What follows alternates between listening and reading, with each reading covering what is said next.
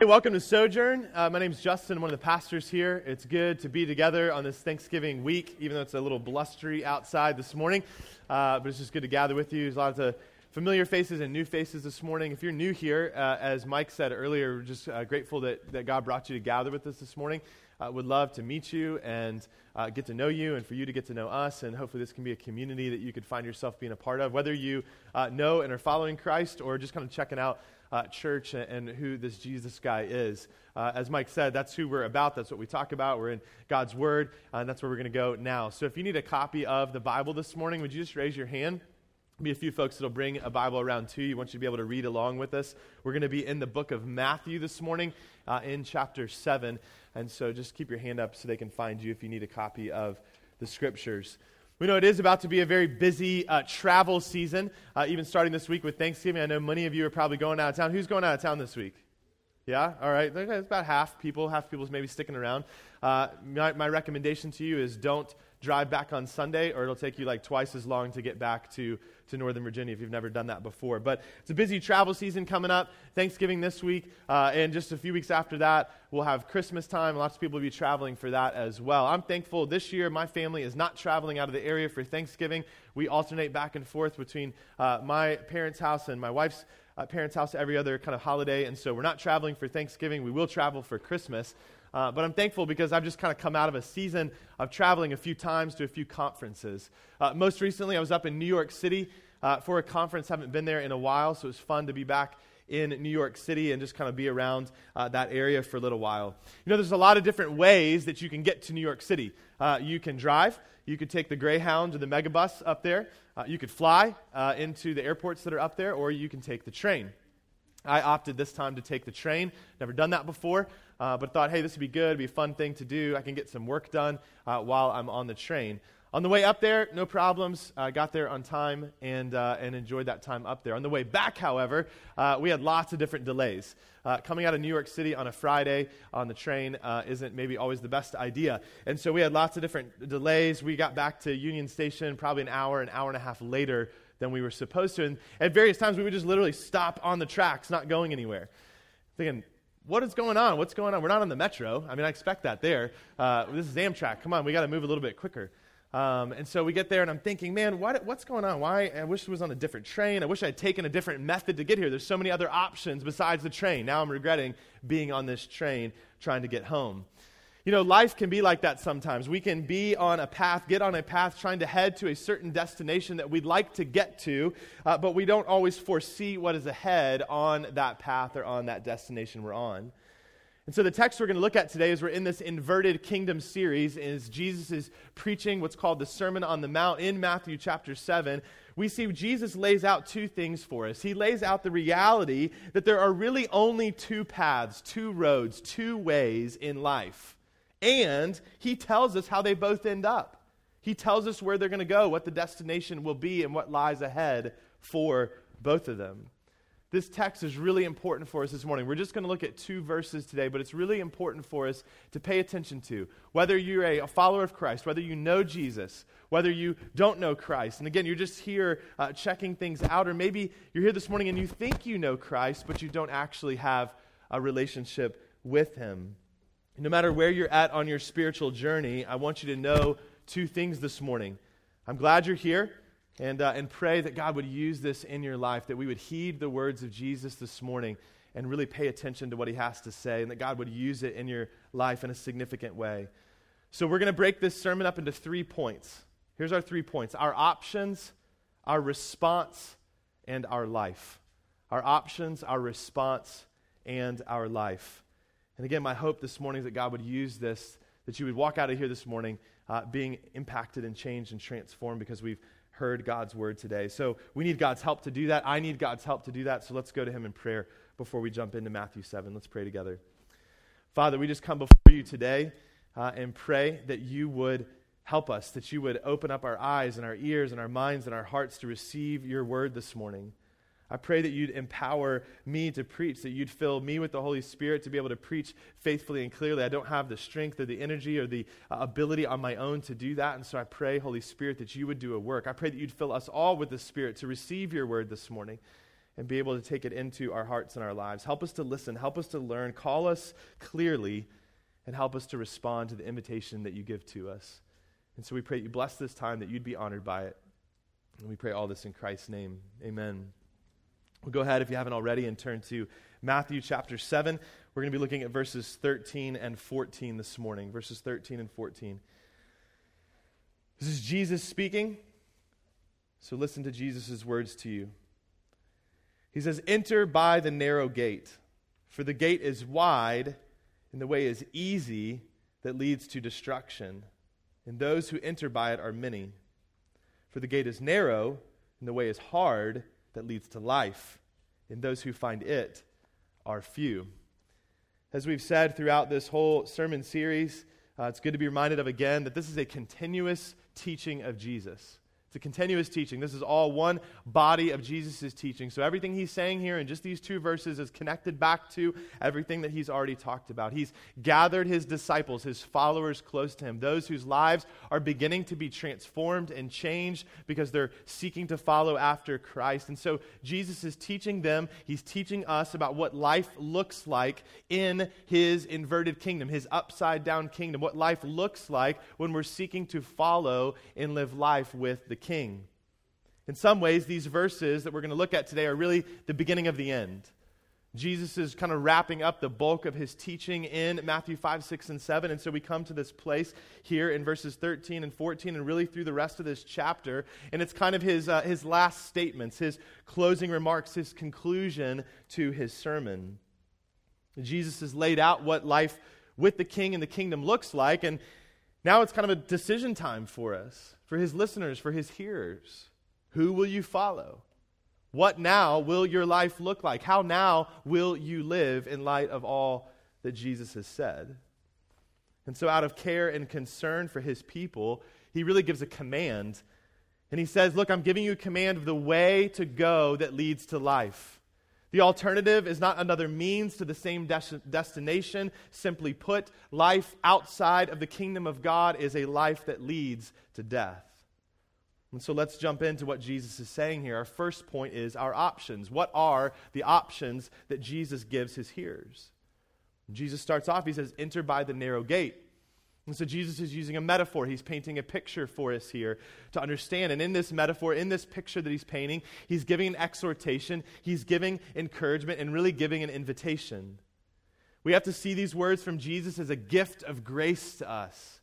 Because Jesus is calling us, all of us that are listening this morning, all of us that are here today, anyone else who will listen, here, here is the way to go. I mean, this is the King of Kings, the Lord of Lords, the God of all creation, who in love and in mercy and grace is saying to you this morning go here, enter here, walk here, be alert, be awake, be aware. Don't miss it. Don't miss it. Why? Because the alternative is not good. Jesus says, enter by the narrow gate because the gate is wide and the way is easy that leads to destruction. So, this is the first of our two options, and really it comes as a warning. That this way seems easy, the wide way, the easy way, it seems easy, but its end is death. The word easy here really means broad. It, it's wide, it's an easy traveling route.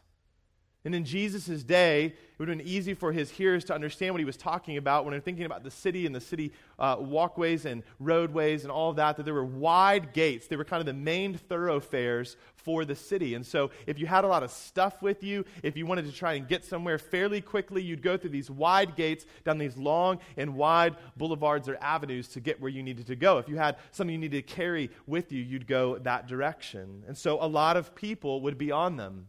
A lot of people be traveling these ways because there's wide entrances and easy access. Maybe for our day, we the interstate. That the interstate is uh, a place that has most of the time, if we're lucky, without traffic. There's a lot of people on it. It's fast moving, high speed to get where we'd like to go. Remember, this is a metaphor. It's a metaphor for our lives and our lifestyles. And this wide and easy way describes not only the culture of Jesus' day, I think it also describes the culture of our day. As one scholar says about the easy road, he says the easy road is the road of tolerance and permissiveness. It has no curbs, no boundaries of either thought or conduct. Travelers on this road follow their own inclinations. That is the desires of the human heart in its fallenness.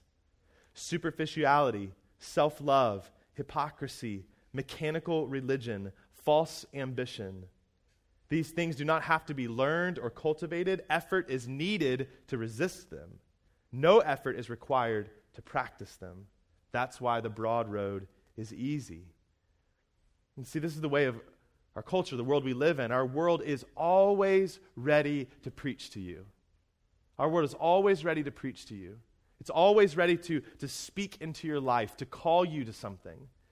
And it's through media, through uh, just the circumstances of the world we live in. It's always ready to speak to you. It's never silent. It's always calling you to something. It offers you shortcuts and it offers you comfort and it offers you ease in order to achieve things that we most desire in the depths of our heart joy and peace and life. It's a constant speaking to you.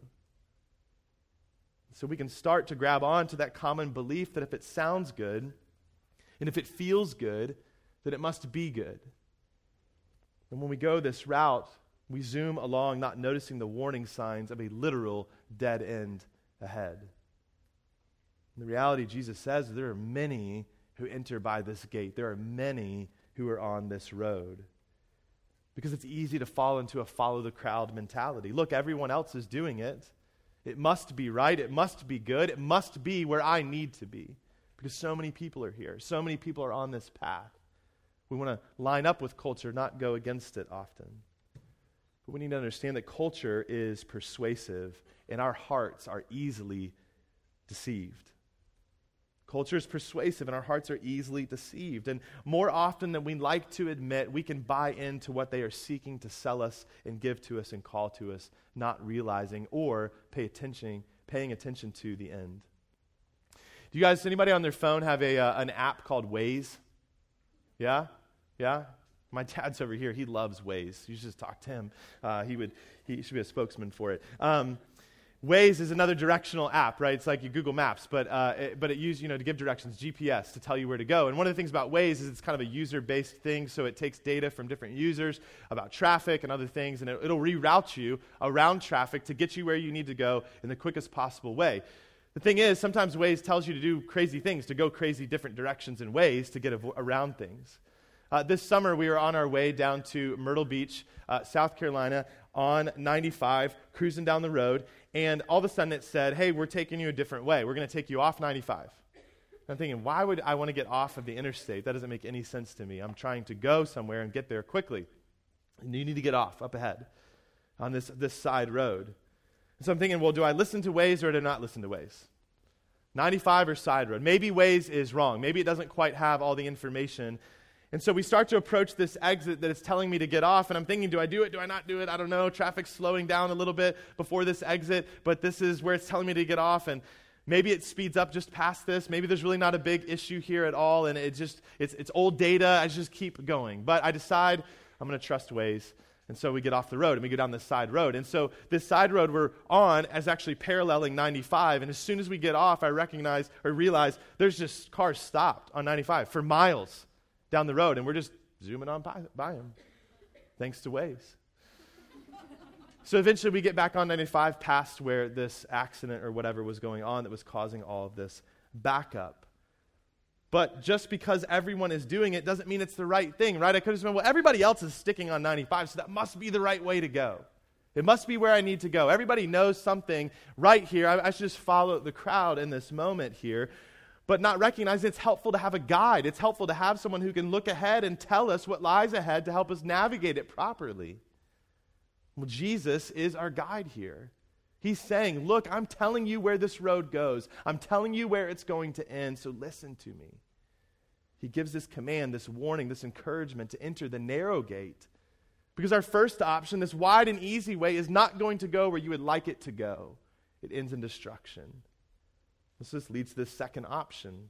What is it? Why is it so much better? Where does it lead? In verse 14, Jesus gives us an alternative. It's the way that Jesus is calling us to, to enter this narrow gate, but it's not just another interstate. This is a very different kind of road. He says the entrance to this road is narrow, the path of this road is hard.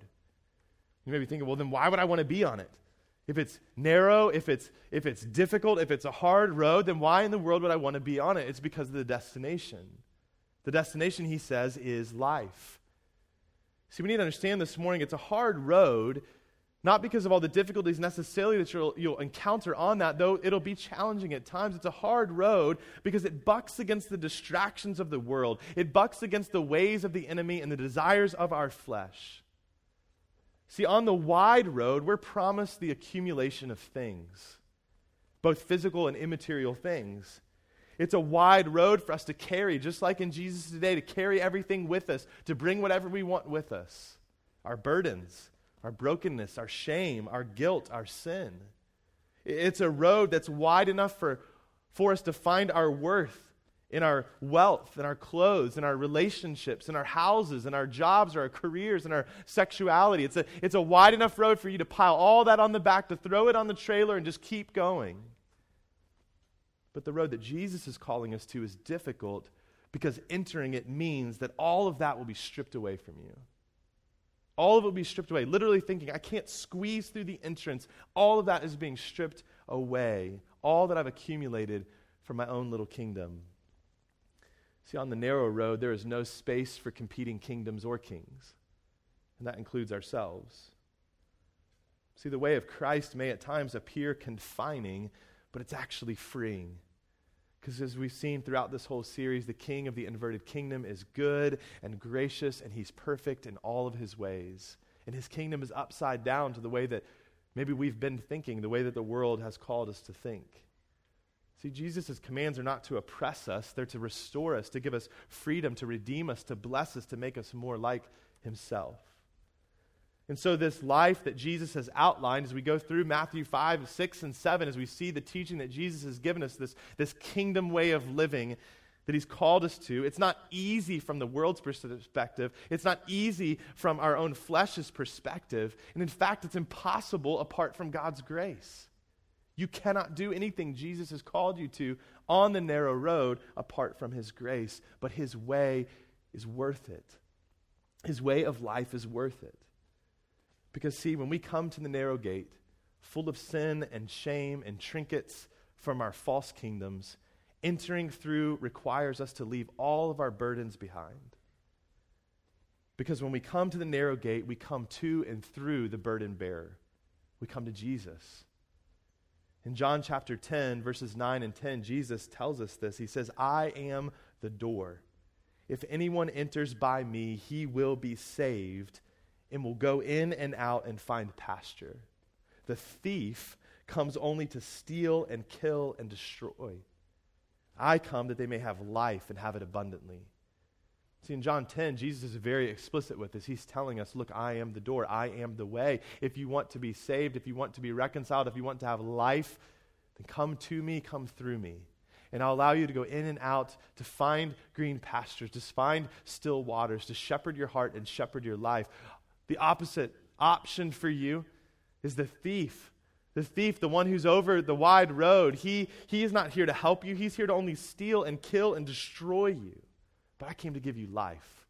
And not just a little life, but abundant life. Jesus is the door, Jesus is the gate. Enter through the narrow gate. Now, I want to be careful here, here. What we're not saying, what Jesus is not saying, is that you need to earn your way to God, that you need to figure out how to get through that narrow gate, that you need to pay a toll to get through it, to be on that road. It's quite the contrary. What Jesus is saying is He is the only way to God. Life with him in his inverted kingdom will be challenging at times, but it's the best place to be. So persevere. Run the race that's before you. Don't lose hope along the way as we wait for our blessed hope, the full and final return of our King. Entering the narrow gate means entering into fellowship, entering into relationship, entering into communion with the living God. And it happens through placing our faith in the sacrificial death and the life giving resurrection of his perfect Son, which makes it possible. It's fellowship, it's relationship that's begun here and perfected hereafter when we journey with him on his way, the narrow way. So, this leads to our second point our response. Our response. Like I said earlier, this text is a gift to you, it's a gift to me. It's a gift because it provides both a preview and a promise. A preview and a promise. It shows us these two doors, these two ways, these two outcomes destruction or life.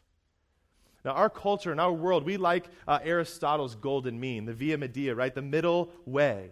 Let's, let's find the balance here. We don't want to be too far over here or too far over here. We like to find the middle way because we believe that the middle way, the, the median way, is the best way the best of both worlds. But what Jesus is laying out for us very clearly here is there is no middle way. There's no other gate. There's no neutral group. There's no third alternative. He's abundantly clear there are two ways with two outcomes. So, simply put, life apart from the king is not life, it's death. And so, the command of Jesus here demands a response from you and from me and from anyone and everyone in the world. The reality is, many in our culture, in our world, maybe even you this morning, are familiar even with aspects of Jesus' teaching on the Sermon on the Mount. We, we've talked about that. There's a lot of familiarity with this. Our culture grabs onto the teaching of Jesus, sometimes even applauds it or uses it. We go back to things like a couple of weeks ago, the golden rule whatever you wish that others would do to you, do also to them. Our, our culture, that's good. Let's do that. Jesus' teaching here is good. But as our world sometimes is familiar with it, even applauds what Jesus is teaching here, they don't know the Lord and the King who spoke them. See, friends, we need to see what Jesus is saying to you here and now as an invitation to follow him. Because the reality is, you and I would not find that narrow gate apart from grace, apart from God's grace showing it to us. And Jesus is pointing it out to you this morning. Enter the narrow gate. Here it is. Here am I. Enter. Listen to me. If you want to be popular, if you want to be comfortable in this life, then the way of Jesus is probably not for you. Because we live in a world that's been made clear to us through Jesus' teaching that when we follow the King and his kingdom, we are people that exist in the margins. We, we aren't at the center. We are the outcast. We aren't insiders in our world. We are outsiders. We aren't explainable. We're anomalies. And the problem for some of us this morning, I think, is that we hear the call to follow King Jesus, but we want to wait a little longer. We want to wait a little longer. Like I said, we normally travel for different holidays, and my wife's family, Amy's family, lives down in uh, Roanoke, Virginia, which is just down uh, 81. And so to get down to their house, you jump on 66, head to 81, and spend a good chunk of time on 81. Well, Route 11 runs uh, kind of parallel to 81. You could take that also all the way down to Roanoke. And so there's times where 11's in view from 81. There's different places on the road you can look over and you can see that road on the side uh, of 81. I think some of you, it's like you're on 81 and you can think to yourself, as long as I can keep Route 11 in view, I should be fine. As long as I can keep it in view, I should be fine. I just need to go a little bit further on this road. Then maybe I'll jump over. See, I fear some of you might be giving a head nod to Jesus in his ways, but are doing so from the wide way. A way that gives the deceptive sense of freedom, the deceptive sense of independence, but all the while you're not noticing all the signs along the way that say bridge out ahead. Bridge out ahead. I think there are too many of us that call ourselves Christians, but are not on the narrow road. We think that we know Christ, that we're saved, but the reality is we aren't. We know enough information to know that, but we don't actually have that relationship. We haven't actually entered through the narrow gate. See, at the end of the day, it's not what you say about yourself, it's who you're following. It's who you're following. The question is simple then for us this morning Are you with Jesus or not? Do you know Jesus or not? As one pastor says, Jesus is the narrow road and the narrow gate. The only thing that matters is finding him. Or better, Jesus finding you? Is he calling you to himself? Come to me, he says. Come to me, all who are weary. Are you feeling weary today? Come to me, all who are heavy laden. Are you crushed by your sin and your shame and your brokenness and your burdens? Come to me, and I will give you rest, he says. Is your soul ready to rest in the lavish grace of our God, then today enter the narrow gate. Walk in the way of Jesus, a path and a place where you are both fully known, fully known, inside and out, top to bottom, every single thing you've ever thought or done. God knows it fully, yet at the very same time, you are fully loved. Fully loved. I like summertime. I like to be, especially in days like today, like to go out to the pool with my family and my kids, like to play in the pool and, and, and swim around, and it's just a fun time to be there. It's fun watching them play in the water and splashing around and learning how to swim. And life with Jesus, life on the narrow road in the kingdom of God, is like the swimming pool. Some of us are in it. Some of us this morning, we're in it. We're learning. We're swimming. We're growing. Some of us are better swimmers than other. We've been in that pool a little bit longer. Some of us have just gotten there. And so we're, we maybe still have our floaties on. You know, we're learning, we're swimming around, but we're in the water. We're in the kingdom of God. We're in the pool. Where others of us, we're at the edge of the pool. We're walking around it. We're sitting in the chairs next to it, even. We can see it with our eyes, but we haven't quite jumped in yet. And so, if that's you this morning, let me just implore you to jump in. Jump in. Deuteronomy chapter 31, Moses stood before the people of God and he said, I set before you this morning Today, life and death, blessing and curse. Moses says, choose life. And I stand up here this morning to say to you, to implore you this morning, choose life. Enter through the narrow gate. The ends are clear. It's destruction and death or life forever with your Creator, with your God, with the only true God. Follow Jesus. This leads to our third and final point our life. What does life look like on this narrow path once we're on it? What should I expect? For those of us that are on it, what do we experience? I mean, really, we could spend so much time talking about this, but the good news is basically that's the whole New Testament. If we want to understand what life with Jesus looks like, what God is calling us to, what God's pressing on us, what He's working in, in and through us, we can read the rest of the scriptures, we can read the New Testament and see that. This morning, I just want to talk about a few things here. Jesus told us that not many find the narrow gate or walk the hard way. Why? Is it because some of us are smarter than others of us?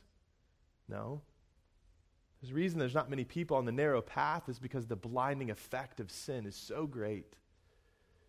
That the enticements of the world are so strong because Jesus' kingdom is upside down compared to the ways of the world.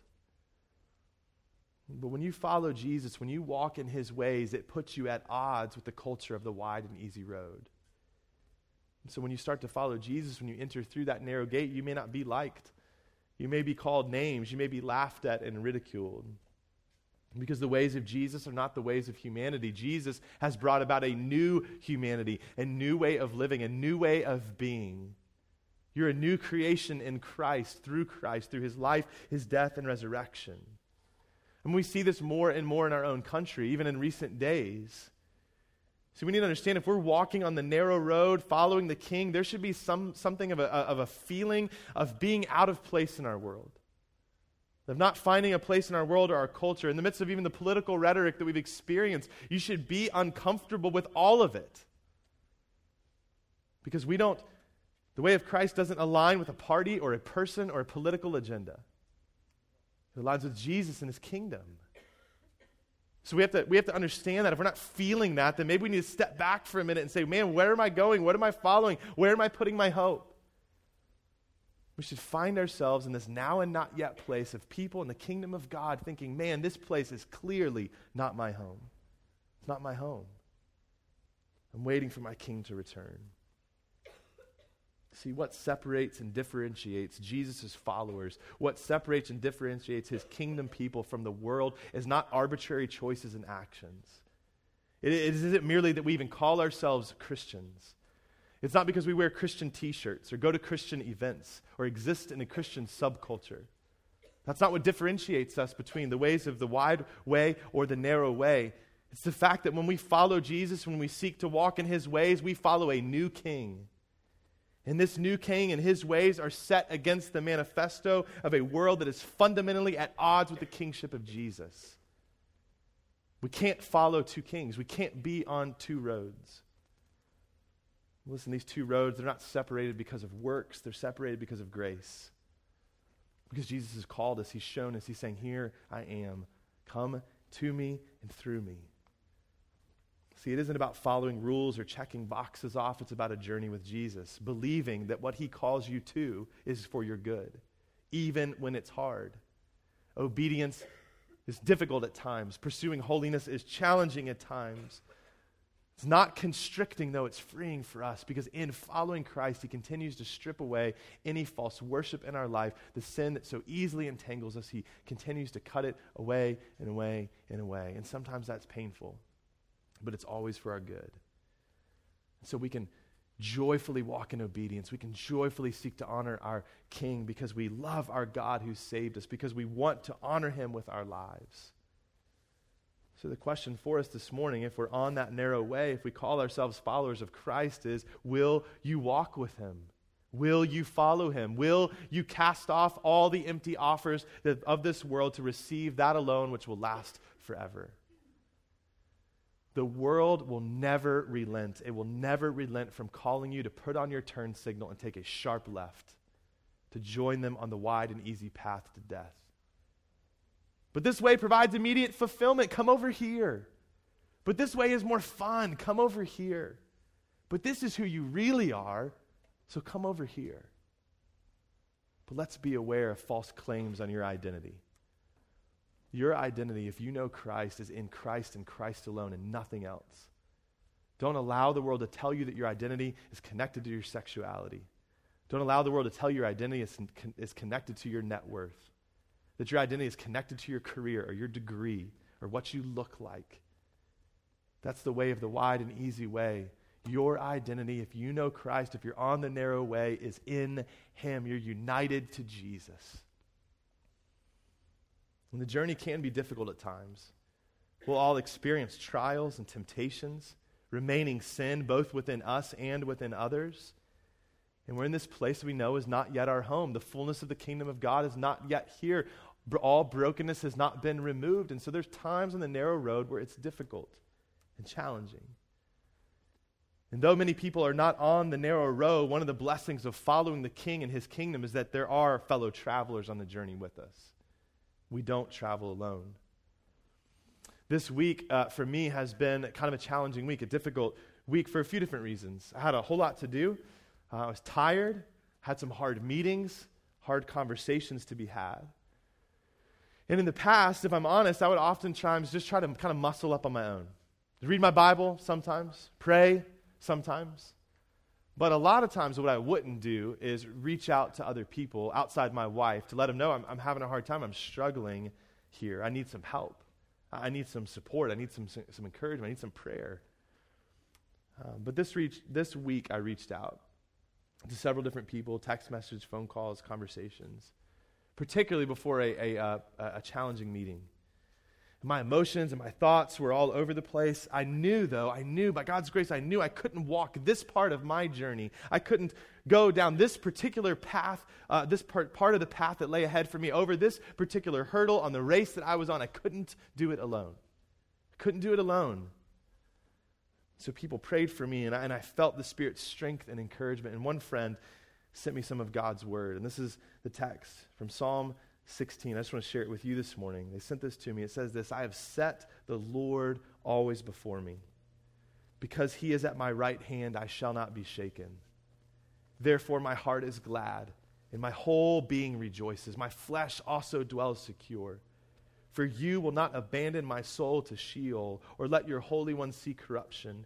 You make known to me the path of life. In your presence, to, in your presence there is fullness of joy. At your right hand are pleasures forevermore.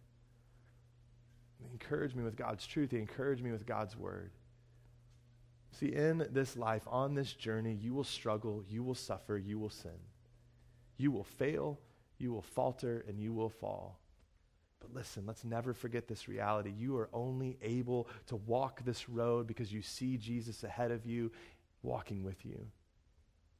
Jesus says to you all along the way, I am here. I am with you. I will never leave you. I will go before you. I will be beside you, and I will be behind you. Ah, therefore, my heart is glad. My whole being rejoices. My flesh dwells secure. Why? Because my king rules and reigns over everything. And he has given me good gifts of good people to remind me of that when I forget. To remind me that it's worth it to move forward. It's worth it to walk in obedience. It's worth it to say no to the temptations of this world. It's worth it. that this and this alone is the path of life, even when it's hard. See, sometimes you'll get lost, you'll get knocked down, you'll get hurt, be tired, hungry, disoriented, and distracted on this journey. And maybe some of you are there right now. And it's hard. It's hard to be in that place. But it's also okay, okay to admit that. It's okay to admit where you're struggling to believe. It's okay where you're admitting to struggle where you're struggling with doubts. Is this really worth it? Does this really lead to life? Should I really be here? Does God really care? But let me encourage you this morning, whether you're struggling or you're in a joyful place in your life and in your faith right now, who are you letting into your life? Who are you letting in? Whose life are you getting involved in? Who do you need to let know that you need some help this morning? Who are you intentionally building relationships with, with along the way? See, sometimes we can have just a perceived um, a, a, perception of, of community and relationships. We, we can be like drivers on a road and we feel like we're a part of something because we see other cars next to us, but we're not talking to those people. Man, is that your life right now? Are you just zooming past people? You're kind of walking with somebody. Ever been hiking, right? You're just kind of, there's people around you going the same direction. Man, do you need to stop and turn to somebody and say, hey, I need some help? Hey, what's going on in your life? Where are you struggling right now? Do you want to quit? Because I know I do sometimes. We can't have a false picture of community. We need to get in each other's lives to help each other to stay the course and remind each other it's worth it. This is where life is found. Don't listen to the siren call of the world. One pastor recently tweeted People who are thriving spiritually tend to be people who are regularly gathering with the church, regularly gathering in community, and regularly reading the Bible. Is that to be legalistic?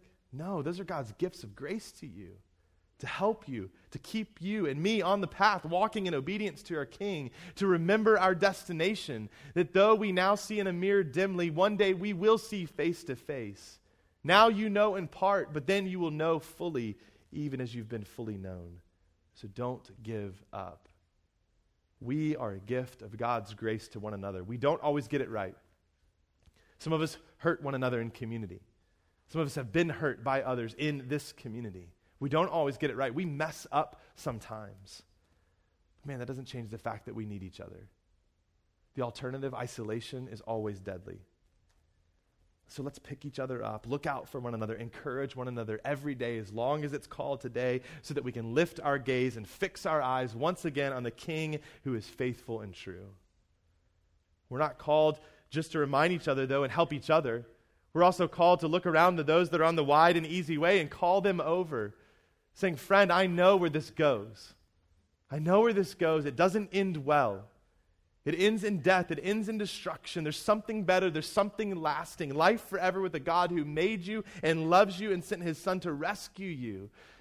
And so, my call for us this morning is also to walk with one another, but to look to those that are on the wide and easy way and go out to them and call them to join you on your journey. Say, I don't know. I don't have it all right. I don't have it all figured out, but I know where this goes. It's the only path to life. Maybe you find yourself this morning ready to start that, to, to get off that wide and easy way and to get onto the narrow road, to walk through the narrow gate. Man, would you come talk with somebody? Jesus is ready to receive you, to give you his righteousness, his perfect life, so that you might be made whole and be in the kingdom of God. Listen, the road with Jesus is not for all stars. It's not for all stars. It's not for people who are perfect. It's not for people who are all cleaned up, for those who have it all figured out. The road with Jesus is for desperate people who are desperately weak, desperately dependent people. Is that you? And Jesus invites you. Is that you? Jesus calls you. Enter through the narrow gate. Come, sit at his feet, follow him, find rest for your soul, walk with him. He will never disappoint. In him is the fullness of joy. At his right hand are pleasures forevermore. We're going to come to the communion table now. And as we come, we need to recognize this morning that this is a meal for you and for me, a meal along the way, along the narrow way. We are not home yet. Jesus has come.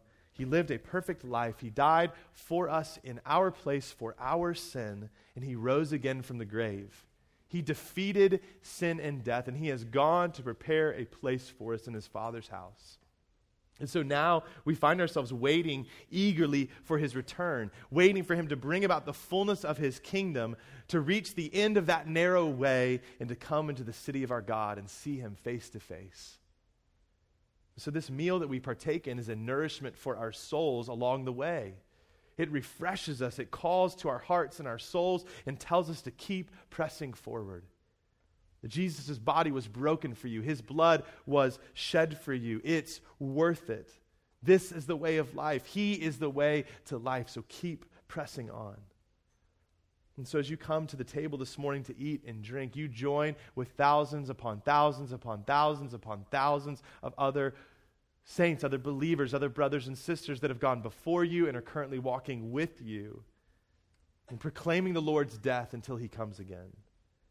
So come this morning, come to the table, eat and drink. Be encouraged this morning to walk out of here continuing on the narrow way that at times can be difficult, that at times can be challenging, but is always worth it.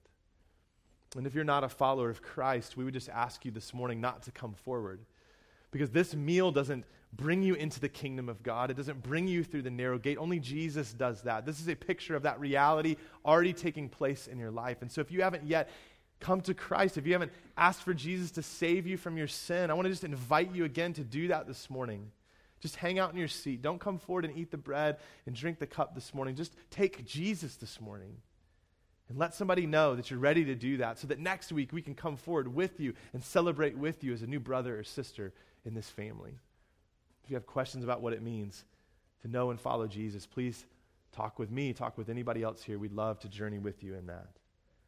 Those of you that will come forward, you can come to the front or to the back, tear off a piece of bread, take a small cup to drink, and hear what Jesus has done for you. And maybe that refresh your soul this morning. Let's pray.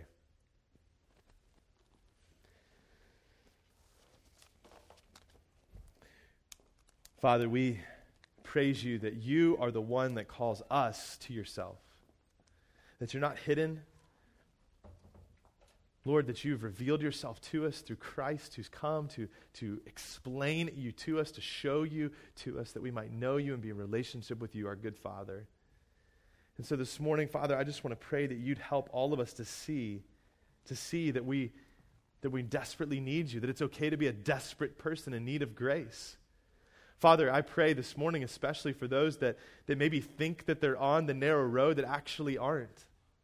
Father, if there's people in this room this morning that are on that wide road, that are on that easy way that's leading to destruction, would you open their eyes and their ears this morning to see where that end is? And would you call them to yourself? To bring them over to the narrow way so they might know you and follow you and live their lives for you and be reconciled to you.